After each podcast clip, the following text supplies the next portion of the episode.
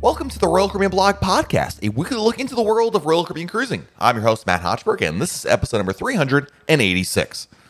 Last week, Royal Caribbean said goodbye to two cruise ships when they announced that Majesty of the Seas and Empress of the Seas were being sold. While the news may not come as a complete shock to many, nonetheless, it's still sad to have to let go of two classic cruise ships that served Royal Caribbean so well for so long. To help me properly remember the role these ships played over the years, I reached out to Royal Caribbean, and we have two gentlemen on the podcast this week that have over thirty years experience each with the cruise line as we look back on the legacies of Empress and Majesty. Here we go.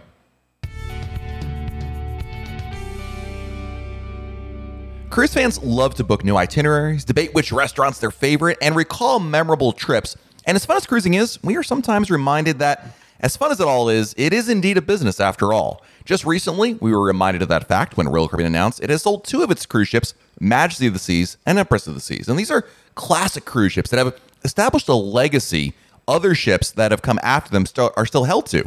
And as we say goodbye to Majesty and Empress, I wanted to reflect on what makes each of these ships special. And so I reached out to Royal Caribbean to help me commemorate these ships properly. We have two amazing guests for you on the podcast today. Uh, we're going to start off with uh, a man who probably doesn't need much of an introduction because I'm sure many of our listeners have probably seen him in action, and that is Ken Rush, the Director of Entertainment and Activities and Media Operations. Ken has been working at Royal Caribbean for over thirty years and has been cruise director on a number of Royal Caribbean ships. Ken, welcome to the podcast. Thank you, Matt. Great to be here. Thank you. And uh, my other guest is Raymond Schneider, who's the Vice President of Hotel Operations for Royal Caribbean, and he's worked on many different ships, even as a hotel director, for over twenty-five years. Welcome to the podcast, Raymond. Well, thanks, uh, Matt. It's a pleasure being on.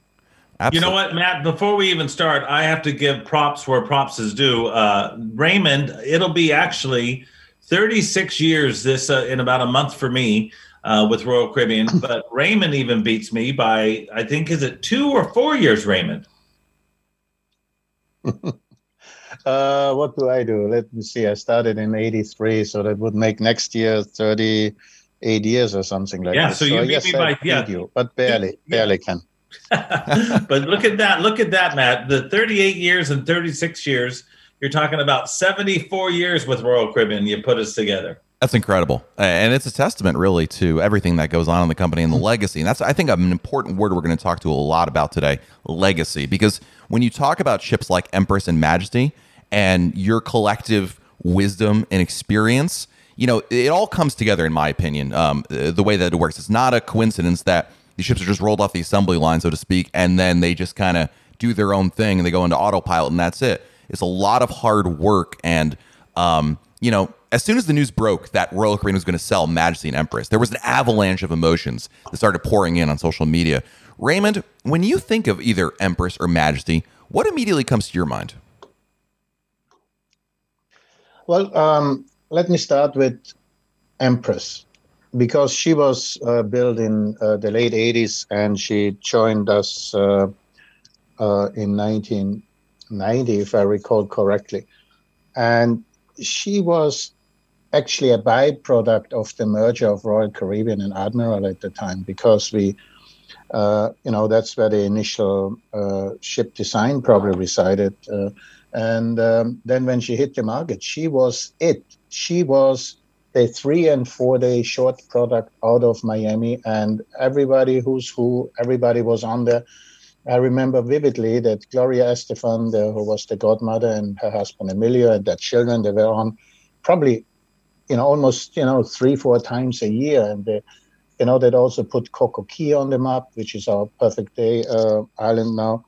And uh, it was just such a vibrant, such a party, such a, uh, Uh, exciting time to, uh, you know, for cruising in general. But, uh, you know, there was a ship which, uh, new design, really done for the short market, and it hit it out of the ballpark. So it, it's it's uh, that's the first memory that comes to mind talking about Empress. Ken, what about you? What comes to mind immediately when we say Majesty of the Seas or Empress of the Seas? Well, I'm gonna I'm gonna agree with Raymond. It was it was an exciting time when uh, Nordic Empress came out, uh, just because it was a new kind of a new class, a new different style, And I uh, I love that ship. There were just so many things that I enjoyed about it. It's it, uh, throughout the years, even when she left us and then we brought her back and, and did the revitalization, it's always had that feeling. And as a crew member on board, Raymond, you remember this. I think the saying was, we, we might be the smallest ship, but we've got the biggest heart. Wasn't that the saying, Raymond? It really that was. Yeah, that was, was the saying for a while. And, uh, uh, you know, while we were at Empress, um, I joined Empress first in ninety-one, and I was a uh, restaurant manager then. And then I got back on in ninety-seven as hotel director. But what my, my memory points on, on, because that ship really has traveled. I mean, she has done so many firsts, you wouldn't believe it. We were up in Port Canaveral in, uh, I think it was ninety-seven, did three and four-day cruises then. We relocated to San Juan and did three and four day cruises down to San Thomas and Martin. Um, and then, I mean, suddenly we were up in New York and we did New York, Bermuda, seven days. And this ship was just, just uh, small enough to get us into Saint George's. And anybody who's familiar with uh, Bermuda, the, you know, every the main city, uh, I mean, it's fine. Um, because, you know, that's where all the ships are. But Saint George's, that's this really nice, very small harbor. And you get in and the entrance, it's literally you can touch either side, the rocks on either side when the ship goes in. And you're in a very different part of, of Bermuda. And we stayed there overnight. And then the next couple of, of nights we were over in, in Hamilton. And it was absolutely gorgeous, um, gorgeous itineraries. In fact, I booked that cruise uh, early this year. I booked a cruise for my wife and myself from New York with the Empress, going down to Bermuda. And, you know, fortune, unfortunately, pandemic got in the way, but uh, we were going to do this uh, sort of a trip down the memory lane. Well, and also, too, uh, Raymond, as, as a lot of people were excited for, uh, because you mentioned, it, because it's a smaller ship, we were on our way to start doing some cruises into some Canadian ports that we've never been to. So that would have been exciting uh, to be able to do that. Uh, but unfortunately, because of the pandemic, that didn't happen. But again, a great ship. Loved a lot of stuff about it. I'm sure we're going to talk about it in a little while, a little bit more. But Majesty, you know, the whole Sovereign class, the Sovereign, Monarch, and Majesty. Uh, I love those ships because there were so many different lounges for our guests, so many different uh, spaces, you know, to, to see the growth. To, Raymond and I were on Song of Norway at the very beginning. So, you know, to see it moving from Song of Norway, Nordic Prince, Sun Viking, Song of America, we thought was incredible. But when they built the Sovereign class and these three sisters, the Majesty, uh, I have a lot of fond memories about it because I loved the layout. I loved uh, how it uh, gave our guests many options. And and Matt, I think you you said it too, where these ships really set the uh, it, it's, it gave us ideas for our future, for future ships. We learned a lot from those ships. Absolutely. Yeah. Go ahead, Raymond. Yeah. Yeah, those were the first ships with the with the Centrum, really, you know. So you had suddenly this open space over four decks. I think it went from deck three all the way up to deck seven or eight. And the champagne bar overlooking the Centrum. So it had something unique and never seen before on there. And it was also the first time we had really massive stages on there. And we, you know, the, I remember the production shows we suddenly had, you know, which brought a whole different Uh, kind of um, entertainment experience to cruising. So no, the Majesty, uh, you know, that class of ship, and the Majesty is the la- last one of them, certainly uh, took cruising to a new level in the early nineties and uh, set up Royal Caribbean, uh, you know, showed what we all are all about, about innovation and, and pushing the boundaries. Absolutely. We do- We just, uh, I, I just was on the Majesty not too long ago uh, to celebrate uh, this first uh, cruise uh, into the new run out of New Orleans, and uh, we did Mardi Gras on board, and the guests were just over the moon about it. So it is a shame that it's gone because it, that was just even a, a, a great run and a great time for all of our guests. You know, there's one thing both ships have in common. What's that? Ken. Can I, I, that's actually a question for both of you. So there's one thing which only those two ships in our entire uh, group do have in common. actually in, in, the, in our brand, in the Royal Caribbean International brand. So I, I guess, what do you guys think it is? I, I was I was gonna guess Centrum, because you mentioned the Centrum a minute ago, but now I'm racking my brain. Well, Ken, it doesn't go back that far. two thousand seventeen in April, we were on a trip to Havana, Cuba. Oh, of course ah. we better talk about that. Yes, Raymond, tell them. Yeah, because the Empress, we brought the Empress. Empress was with Pullman Tour for a few years, so we got her back specifically. And Michael Bailey was instrumental for that. But we saw the writing for Cuba on the wall, so we brought her back. And the infrastructure in Cuba, in Havana, is not that big. And the other ports, Cienfuegos, uh, and others are even smaller. But it allowed us to get our foot into the Cuban uh, cruising. And, and it was in April twenty seventeen when we went over there. And, uh, you know, for somebody who's sailed around Cuba since nineteen eighty-three and always see the island on the horizon, suddenly to be able to get in there, I, I still get goosebumps just thinking about it. And, uh, yeah, for a while we had uh, Majesty and uh, Empress, both of them going in Cuba and actually That's being right. there side by side in Havana. That's terrific. Yeah, yeah. it's it's incredible. Um, I, I mean, there's the, the again the w- all the things that both of these ships have contributed to the cruise industry over the last the last couple of decades is incredible. And like I think so many people, I started off on newer ships than Majesty or Empress, and having gone on Majesty after going on you know the newer ships, I wanted is something that uh, I think. Um, Uh, both of you guys reminded me of is the D N A of Royal Caribbean. You can see where it began on ships like Majesty and Empress, and you know, um, you know, the Sovereign class, as Ken alluded to. This was in nineteen ninety-two. This was the biggest ships in the world. These were the mega ships. They coined the term mega ships with Majesty, Sovereign, and Monarch of the Seas. And it's it's it's kind of you know amusing to think of now, and especially in today's terms. But back then, these were groundbreaking ships that you know. They've ushered in a new era, but it's still the same feel, if you will, walking into a Sovereign class ship as it is a Freedom class ship or a Quantum class ship. There's so many, they're they're more common than not. Yeah, their D N A makes them in a way timeless and time time you know timeless, and that allows them to stay around with us for thirty years. You know, I mean. Uh, In the past, twenty years was, you know, an ancient life for a ship. But oh, yeah. this sh- all of our ships, that's for the Sovereign class and now the Voyager class. And I'm sure in ten years, we probably talk about the Oasis class. But those ships have such good structure and layout and bone. And, you know, really kudos to our executives and, you know, uh, who who have the vision to build ships with uh, an extremely long lifespan and who... who can go through one or two uh, uh, cycles of revitalization and amplification and, and have the room, have the flexibility to take them into the next decade uh, without losing a step. Um, and, you know, we've done that very successfully with uh, Majesty for a long time. Uh, so, yeah, that's that's absolutely true. The D N A is from, amazing on the ships.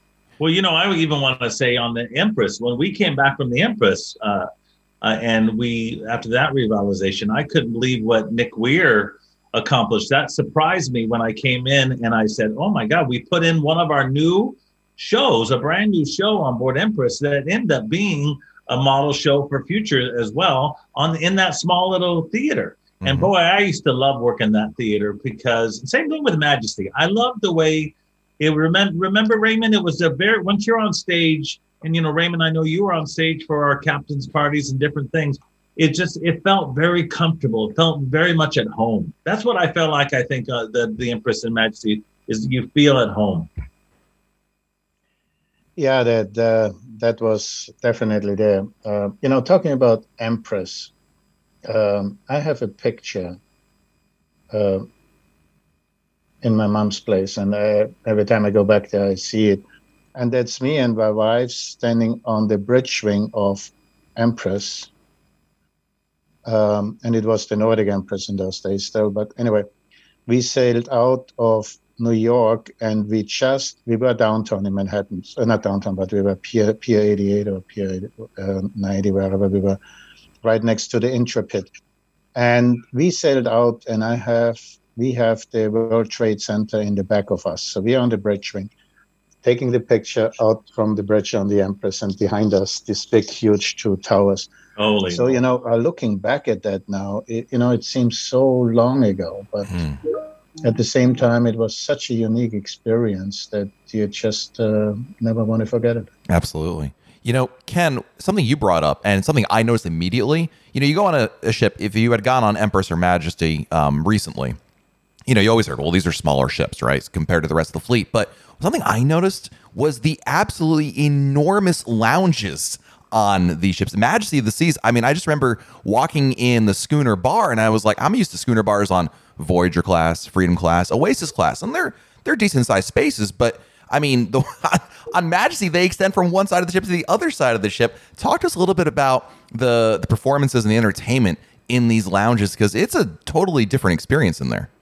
So, so yes. I mean, when we brought out the Sovereign class uh, and, and introduced many more lounges, because of the higher, that was the logic back then, right? The higher guest count, we're going to need more public spaces. We're going to need more entertainment in those public spaces, more activities, more everything. And I feel like the Oasis class is uh, uh, something that probably spun off of that in a roundabout way, because look how many lounges and spaces, are, for instance, are on the Oasis class, especially to give our guests so many options. Uh, but but now with the way that our company works, and again, kudos to the new building department and how they how they make sure that there is still public spaces for our guests, but also that we want to make sure that we maximize getting our guests on board. We want to make sure that there's enough staterooms so that people can enjoy the space. So it's a very fine balance. But uh, yeah, I couldn't believe, even when I came back to the Majesty for out of New Orleans recently, uh, I couldn't believe I just started remembering all those lounges. And, and I was telling the cruise director, I want to make sure we're programming something in every place at all times to keep our guests busy and to give them a lot of options. Yeah, it's, it's uh, you know, again, there's so many things that make these ships unique and interesting. I remember when Empress came back to the fleet and the size of Boleros and the open spaces on the back, the the the pool decks. I mean, these are such iconic areas. And, um, you know, I, I guess the the other question I wanted to ask you guys was, you know, Ken, you talk with guests a lot, right? And if you were to say Majesty of the Seas, if you were to say Empress of the Seas to a guest, what do you most commonly hear from guests about these ships? I hear the they almost give the, give excuses for them, which is, I think, kind of funny. They're very protective. They might say, "Oh, uh, yeah, okay, so maybe the Empress isn't one of the newest ships with all the bells and whistles, but I love it. It's got a wonderful feel. Again, the biggest heart, and the crew members are wonderful. I think our crew members are wonderful no matter what ship we're we're on. It doesn't matter the size. They're all terrific, and because that's the training that we we give all of our crew members." But the, but their uh, guests are very proud of a Majesty and an Empress, because uh, they say that they love it no matter what the size, and they had so many great experiences. And I think a lot of the guests who love those ships especially were on it long time ago when they were brand new as well. So that's why that feels special to them. Yeah, it's really the intimacy, you know. I mean, on a smaller ship, you get to see the same people again. Um, you build relationships and friendships so quickly, and you are involved in everything that's going on. You know, it's uh, um, it, it has a different um, feel to it, in a sense that uh, you know, our ships always had a lot of energy, and and that what makes us unique as a brand, because we are a family brand. We You know, there's always uh, a lot of uh, excitement out there, and we we are, you know, doing something for the younger cruisers. We're doing something for the party crowd. We're doing something for the people that want to take it a bit slower. But um, on those ships, you are close to everything that's going on, and I think that what made them successful. So yeah, no, it's uh, the other thing we shouldn't forget. Uh, Majesty was probably one of the first ships which really went into full ship charters, you know, and suddenly we had uh, full, you know, customized experience. Uh, so, so for any kind of group or any kind of lifestyle or whatever it is. And, you know, they proved an amazing uh, platform to allow for this to happen. And, uh, you know, that, see, that, I didn't, I never even knew that, Raymond. The, the, they were the first ones that kind of introduced the charter world, which is so important to, to us today, right? Yeah. Yeah, it's it's it's funny. You mentioned that, and then you also mentioned the fact that I forgot about this as well, Raymond, that the Empress came in and introduced the three and four night market. Some, these are both things that we take for granted today. That's not even a, you know, oh, yeah. Of course they do that now. But the significance of that, I mean, talk a little bit about that, Raymond, about three and four night cruises, because now they're a dime a dozen, right? You can find them everywhere and they're fantastic. We love them. But back then, you know, in the late eighties, early nineties, that really wasn't a thing, huh? It wasn't. And, um, you know, certainly not with a ship that could handle uh, what the three and four day crowd needed. Mm. Because on the weekend, people wanted to let loose, party, great time, you know, get out there. And on the four day cruise, it had a different dynamic. Uh, it switched a little bit into more of a, I wouldn't say corporate feel, but uh, because the younger people obviously had to work. Um, so you had a bit slightly elevated, slightly higher uh, age group on there. But more importantly, you had a lot of corporate uh, elements on there, you know, groups. Uh, they because from Monday through Friday, so they do their events. And those were the first ships where we had uh, designated event spaces, conference centers. Hmm. So, uh, you know, we could combine a very, very rewarding um, experience where, where groups and, and companies could uh, spend quality time with their employees. They actually could bring their family members who have a quality time on board throughout the day. And then in the evening, everybody meets up. And at the same time, you travel to places. So that put uh, corporate travel uh, and and um, incentive groups, especially uh, very big uh, on the map. And, you know, the Monday to Friday segment uh, really had a lot of that every single week. It's, uh, I mean, yeah, it, that's it's so interesting to hear all these things and um, how the ships were designed, like you said, for the different markets. And Ken, I know, speaking of that, when Empress came back and she was being designed not only for Cuba, but also for, you know, these short Caribbean hops around here. How does how does planning entertainment for a ship in the twenty-first century compared to what it was like, you know, for compared to obviously what ship uh, entertainment was in the previous century? Because obviously a lot has changed from when Empress was first designed and came into the fleet versus when she was being reintroduced to Royal Caribbean uh, in uh, in twenty sixteen. Yeah, so, you know, as I alluded to a little little while ago, uh, the first things uh, that I was really hot, excited about was how Nick and the team, uh, you know, really not only brought on a new show uh, that the Empress, for instance, hasn't seen in years, but even L E D wall, the sound, the lights, everything that they put into that show. Now you've got uh, a brand new entertainment on an older ship, and people were amazed that we were able to do that. You know, we we didn't have all the bells and whistles even after the revitalization, but we were we made sure we had all the as much as we possibly could. We added more entertainment, more bands, more, you know, like you said, with Boleros becoming a bigger space, we had we had uh, more capabilities of, of providing new activities and and new ways of doing things, um, even on that older ship. So, so it was an exciting time because it was a challenge, but it really worked out well that people were really enjoying it. It's, uh, I mean, it, it's it's a testament to the fact that you can take a ship that, you know, was obviously not out of the fleet, had some issues that were going mechanical and otherwise, and bring it back, and it didn't miss a beat. And um, it, I, I just, uh, it, it's it's really between, and also don't not forget, Majesty also had her own um, amplificate refurbishment, uh, revitalization. There's the right word uh, for for her as well. That brought a number of new features, and uh, you know, it, it's. It's incredible how you can look at a ship that is twenty, thirty years old and still be able to, you know, take what's there, keep the the the great part about it, but then still add on to it and enhance it a little bit more, plus it up a little bit, and yeah, uh, it, it's incredible. Yeah, you know, Matt, the only the only thing, um, you know, it's very exciting to think back in those days. The only thing I'm sitting here right now, and I'm thinking to myself, damn, thirty years ago. You know, I'm Ken, thirty years ago, and we were there.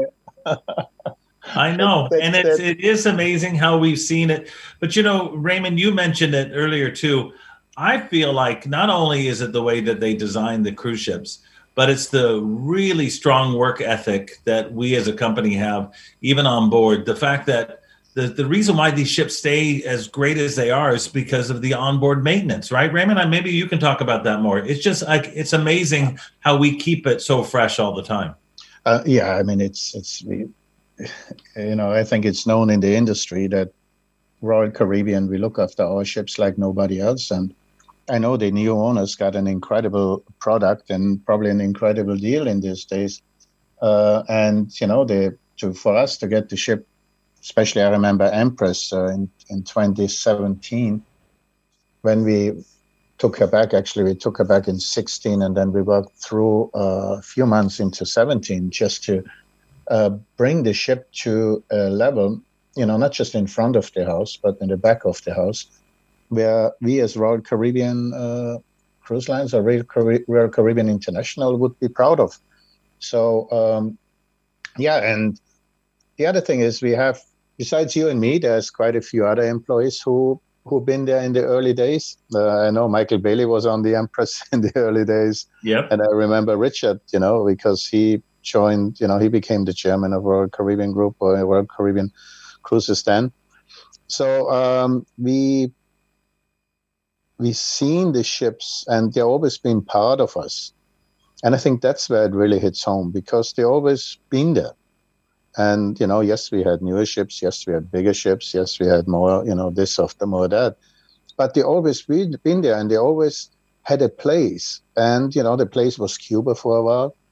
And now the place, you know, again, New York, Bermuda, Saint George's was, was back in the itinerary. And it got me excited. And I'm sure a lot of our Royal cruisers were equally excited to see this kind of itineraries. And, you know, there's a bit of a trade-off because, you know, with the larger uh, ships, you know, some of those things are a little bit uh, out of reach. But that's the great thing about Royal Caribbean Group because we have our other brands that have different uh, sizes to uh, sizes of ships to operate with. So we can cover, we still cover it all as a group.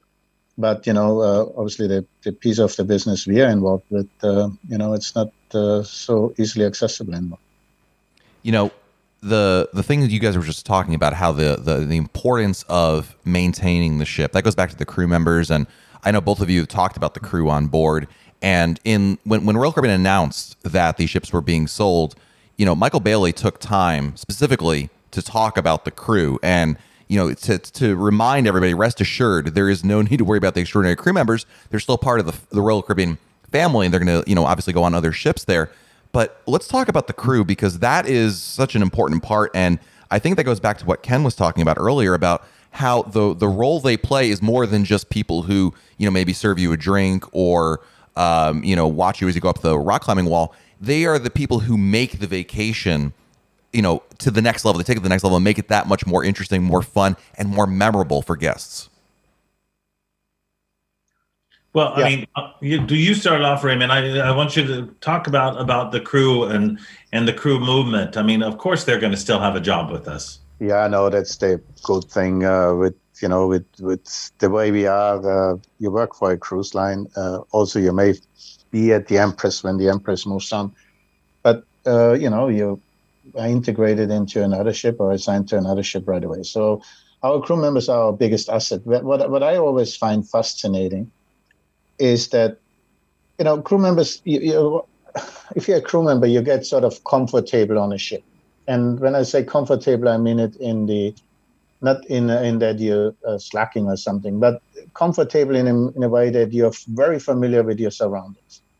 You become part of, of, of um, the whole ambience. And you wouldn't believe how many of our guests go to a ship just because of the crew members that are on there. Absolutely. And Empress and Majesty had probably the highest reputation because we had crew members who stayed on there for years. There were, some of them were on there for decades. And they didn't want to move. They didn't want to go to a new ship with brand new crew cabins and different amenities and, and more hype. They were so happy and content to be where they are. And they are, they were part of it. And with them, the guests wanted to be there because they knew that, you know, Roy or, or um, Angela or whoever was on the ship and people would go there just to see them, to, you know, because they, they know the moment they walk on the ship, they're with friends, they're recognized. So yes, um, that that's our crew. They make those you know. Things happen. It's funny, Raymond. I always used to think, not always. I, I still think this. Um, if there if there was any way that we could make it work, where we could guarantee a certain captain, a certain hotel director, a certain cruise director, a certain waiter, a certain whatever on board a ship at any particular time, I think guests would be booking because of those reasons. and, uh, and unfortunately, in today's world, it's not as easy. There's so many ships and so many different uh, things that happen that just as quickly as they might book it to go see somebody, that person's schedule might change and, and things might happen. Yeah, listen, yeah. in the in the in the eighties and even into the nineties, I, I was able to walk into our H R office in Miami and talk to the scheduler directly and to the people. Now with, you know, uh, close to fifty thousand employees in the brand, obviously the um, whole uh, uh, uh, philosophy and the whole uh, technology uh, supporting shipboard assignments has changed. Yeah. No, so, um, you know, but um, it's true.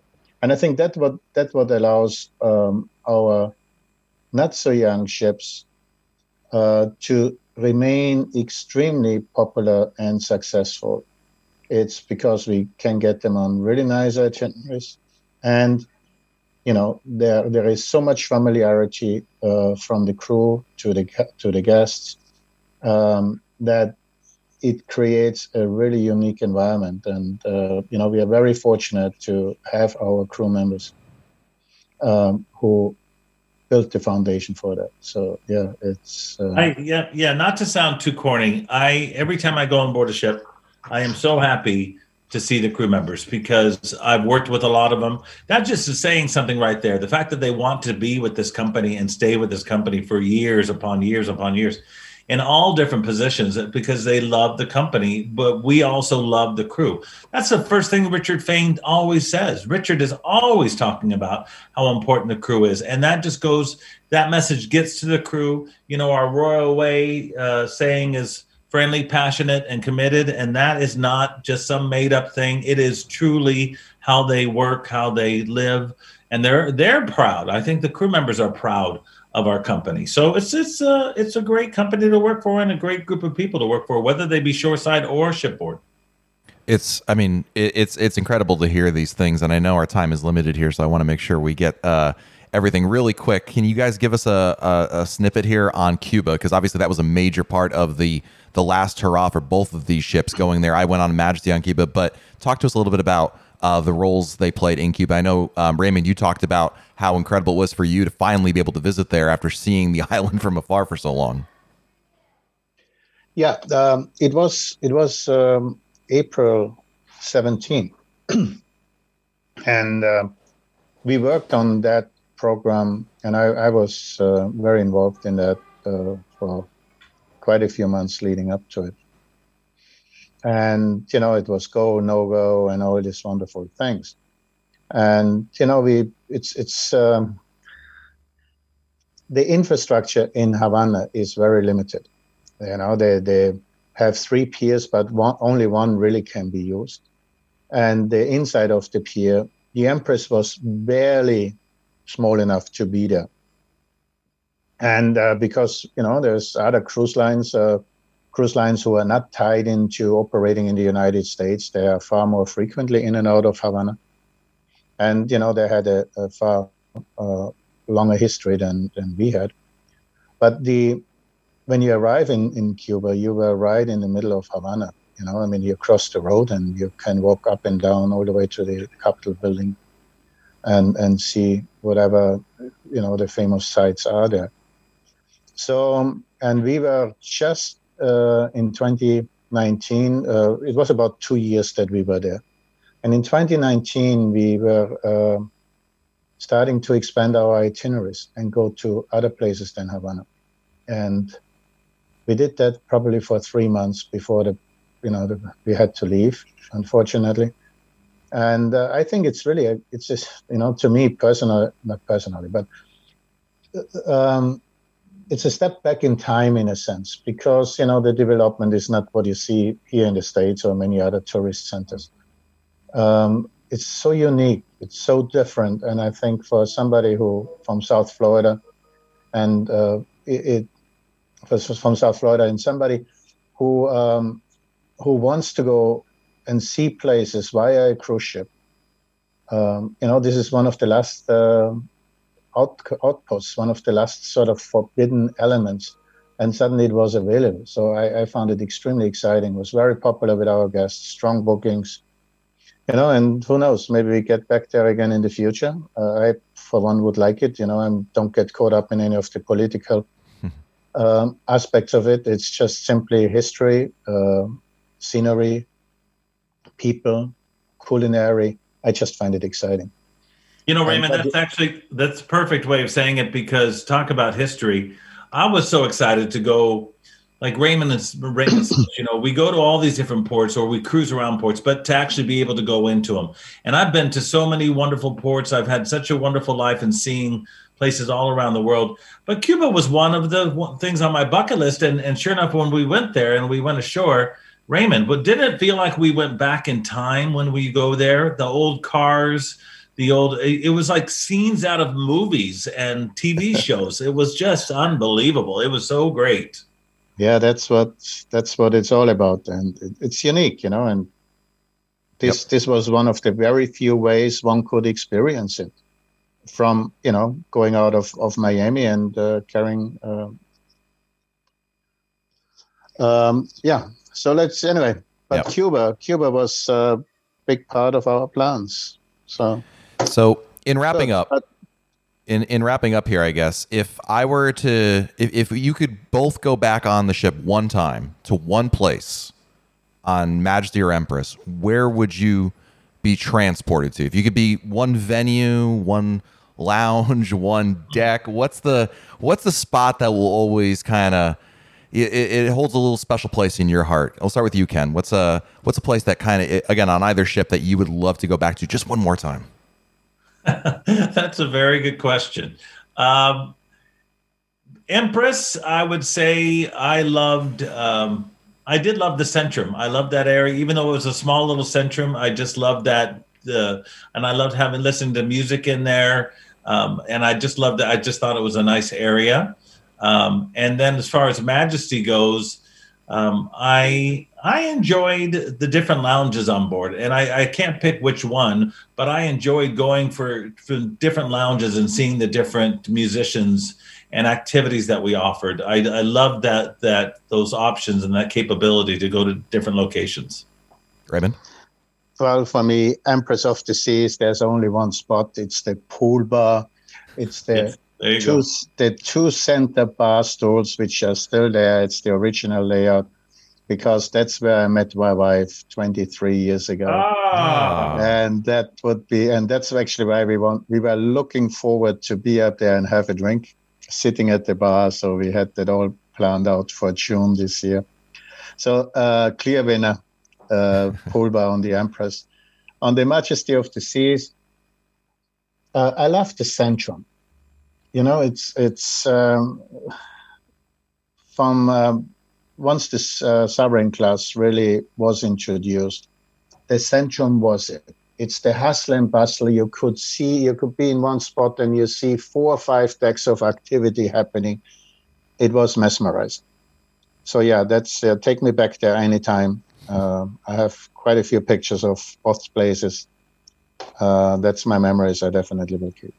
It's fantastic. I love hearing these are great stories, and I really appreciate both of your time, gentlemen, to to share with us the the stories, the history, and the reflections on Empress and Majesty of the Seas. They will d- certainly be missed, and um, while there's so many, so many other great ships in the fleet, like you guys said, there's just nothing like those other ships. So thank you both for for joining us here on the podcast today.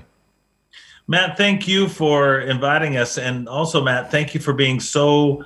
Uh, one of our biggest fans at Royal. We love reading what you do and hearing about what you do, and, and always supporting us at Royal. We really do. Well, thank you. Appreciate yeah, it. Yeah, no, same here. And appreciate you letting us travel down the memory lane, because, uh, you know, once we all, us old shipboard buddies get together, we always talk about the good times, and uh, plenty were, were to be had on those two ships. So thanks. And again, thanks for Uh, letting us uh, and keep. Thank you for you shining the spotlight one last time on those two ships. They more than deserve it. Thank you.